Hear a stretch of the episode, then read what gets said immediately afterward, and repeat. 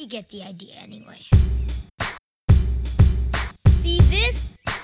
This is called rock.